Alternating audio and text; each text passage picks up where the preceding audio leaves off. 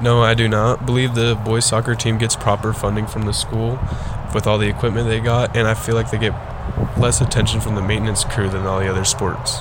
I believe football and probably baseball get the most funding and volleyball because those are the main sports that people play, but that's the only ones that they feel like they tend to care about most because they always tend to put the money into those sports and let the kids ride and the, all the big cars that they get to stay and when someone else like a smaller team does that they can't have those opportunities. They definitely prior- prioritize specific sports because they need to bring in more money. So they definitely focus on other sports because you'll see more teachers out at a football game some at a baseball game some at a volleyball game some at a basketball game but you'll never see them at a track meet or you'll never see him at a soccer game.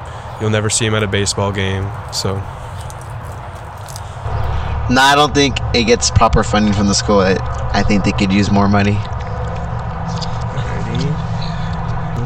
I think football and basketball gets the most funding out of and volleyball gets the most funding out of sports because I think that's what's popular and I think volleyball especially is like really good and they always go to the, the finals. I mean the state. I think they definitely prioritize some sports and that's just because they're more they're bigger or they're more popular especially in in our school and so i feel like they have to go where their people go in terms of money but i don't think they do it as fairly as they could Hello, everybody. These are your hosts, Ivan Garcia and Fernando Ramirez.